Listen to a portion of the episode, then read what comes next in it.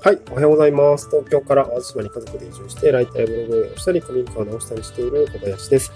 えー、今回は今後の SNS との向き合い方ということで、えー、そんな話をしたいなと思います。今後の SNS との向き合い方ですね。まあ、結論から言うと積極的に使っていきたいです。お仕事でっていう話ですね。積極的に使っていきたいお仕事でというような内容です。えー、っと、まあ、SNS だけじゃなくて、まあ、自分のポートフォリオサイトだったりか、とかブログだったりメディア運営も、やっぱりまあちゃんとやりたいなとは思ってるんですが、まあ、取り急ぎ SNS ですね。うん。は積極的にやっていきたいですね。あの、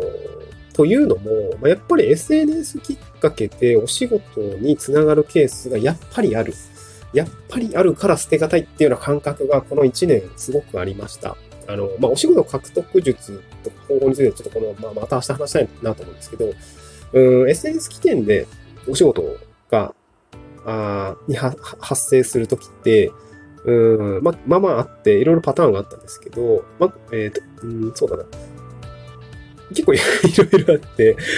えっ、ー、とね、パターン的には、ツイッターが多いんですけど、僕は結構ツイッターがほぼほぼ、あの、頑張ってるというか、ちゃんと続いてる系の人なんで、まあ、音声配信もあるんですけどね。あの、このツイッターの更新もツイッターって言わないのか？そういえば。ツイッターじゃないんだよね。X だって。X。X、そうそう、X ね。もうちょ全然慣れないからツイッターって言うんですけど、あのー、ツイッターでライターの発信をし始めたときに、あのー、なんて割と多分、1ヶ月目ぐらいかな。あ、違う、3ヶ月目ぐらい。3ヶ月目ぐらい。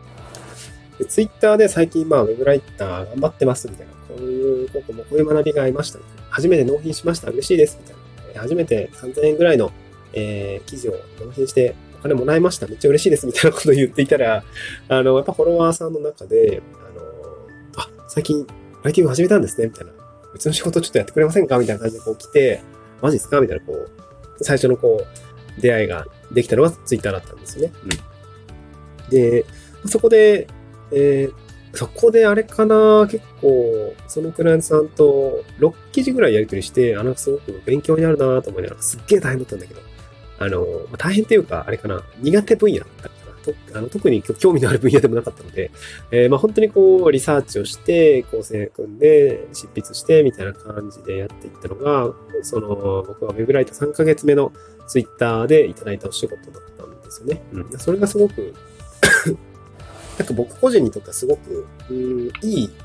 経験でしたね。うん、ツイッターでお仕事がもらえるんだっていうこともそうだし、ライティングの本当にこう駆け出しの時の成長させていただいた案件だったので、すごく、助かりました。まあ、一区切りついて、あの、僕も、ちょっと別の次の単価の高いお仕事に挑戦したら、あの、取れたんで、そそっちにこう、どんどんシフトしていったので、スーッと、あの、卒業するような形にはなったんですけど、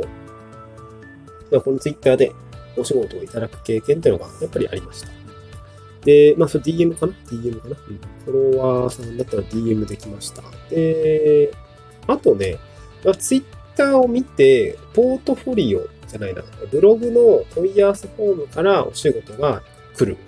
ツイッター見てました、みたいな。こんなことをちょっとお願いしたいんですけど、どうですかね？みたいな話。うん。そういうのがあって、お依頼が来るみたいなことは、まあまあありました。えっ、と、今もね、2件ぐらい進んでるのかな。えー、まあ、あの、ず、その後どうなるかっていうと、ツイッターで、あの、DM をやったりするか、ツイッター見ました、問い合わせフォームから問い合わせしました。その後やっぱりこう、まあ、法人さんだったので、その、その方は。あの、見積もりを、えー、じゃあ、あの、ここ、こういう作業なら見積もりどうですかね？みたいな感じでこうやり取りをして、えー、まあちょっと今そういうフェーズって感じですね。まああとは、うんと、まだね、島の方もツツイッターを見ていただいて、問い合わせをしていたり、それはね、オンライン秘書、オンライン秘書っていうか秘書案件っていうんですかね。うん、なんかこう、なんとかしてほしいみたいな あ。とりあえず、なんかウェブサイトの更新が滞っていうか、なんかちょっと、なんとかしてほしいみたいな。そんな案件がですね、まああの、ざっくりという なんかね、記事書いてとかっていうのも当然あるんですよ。記事書いてっていうそのやつもあって、まあなかなかね、島には来ないから、島にいるライターさんに書いてほしい記事があるんですみたいな感じの案件があったりとかもするんだけど、島の人でウェブサイト更新してほしいんですみたいな案件があって、あーんとか欲しいみたいな感じの話があって、そういう方は、あの、ズームで話を、えー、進めさせていただきました。でやっぱりお話を聞いていると、やっぱり、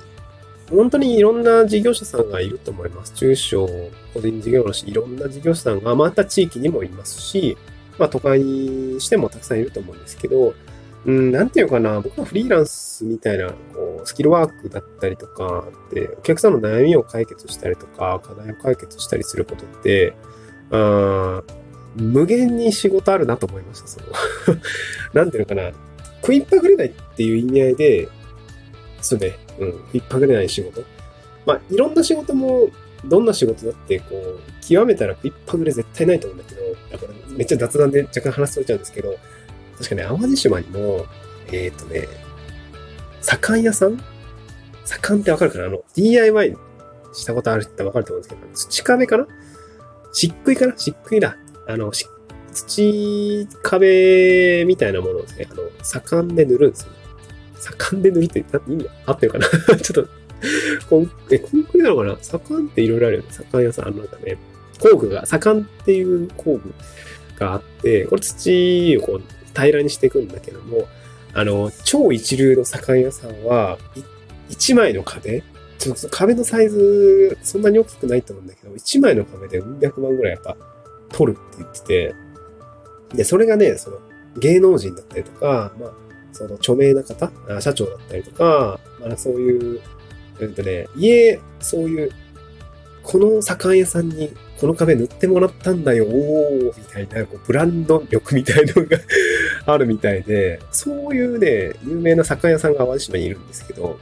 その人はね、もうなんか、あれかな、淡路島にあんまりいないのかな。あの、やっぱいろんなとこに飛び、飛び立、飛び立ってる違うな。あの、いろんなとこやっぱオーダーが入っていて、多分何年待ちとかなのかなわかんないけど、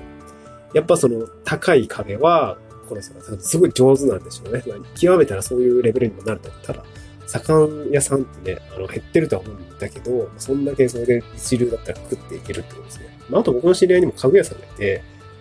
なんかね、僕がいる、行く飲食店だったりとか店舗だったりとかに、えー、木工、木工系の家具、椅子だったり、木の、まあ、いい感じの家具があるんですけど、あのー、それ絶対共通の人が作ってるんですよね。これ、あの人に作ってもらったの？あ、そうそう、何々さんえ、また何々さんの名前出てきたとか、え、これも何々さんですか？みたいな。そう、家具めっちゃ作るんだよね、あの人。めっちゃ若いんですよ。確か30代ぐらいだったと思うんですけど。だからそういうなんかこう、その道を極めたらもう絶対に食いっぱぐれないんだろうなと思ったんですよ。ここで言う盛んだったり家具職人さんの職人芸ですよね。これはまあ結構そのハードルが高いと思うんだけども、まあウェブライターも言うて、まあ、職人感はないかもしれないけど、で、かつハードルもね、文字が書けりゃ始められるんで、まあ、ハードルの低さは一定数あるものの、まあ、やっぱりこう、本当に仕事が集まるライターだったりとか、まあ、デザイン系の、えー、代行だったら、まあ、あとコミュニケーションスキルがすごく高いフリーランスの方もいらっしゃると思うんですけど、一定のこう、スキルが、まあ、ありますよね。スキルの壁みたいなのが。そういうのを超えていけば、多分食いっぱぐれないんじゃないかなと個人的には感じました。うん、この1年半ぐらいで。うん、自分がそういう風になれているかというと、あの、全然まだなんですけど、だから、言うたらって、ね、1ヶ月後の仕事が決まってるわけでもなければ うん、翌週の仕事がね、ないかもしれないっていう可能性は全然あるんで、よくよく考えそう考えたらなんか、そういう風に文字に起こしてしまったらちょっと怖いね。うん。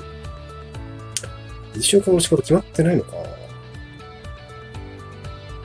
不安ですね。急に、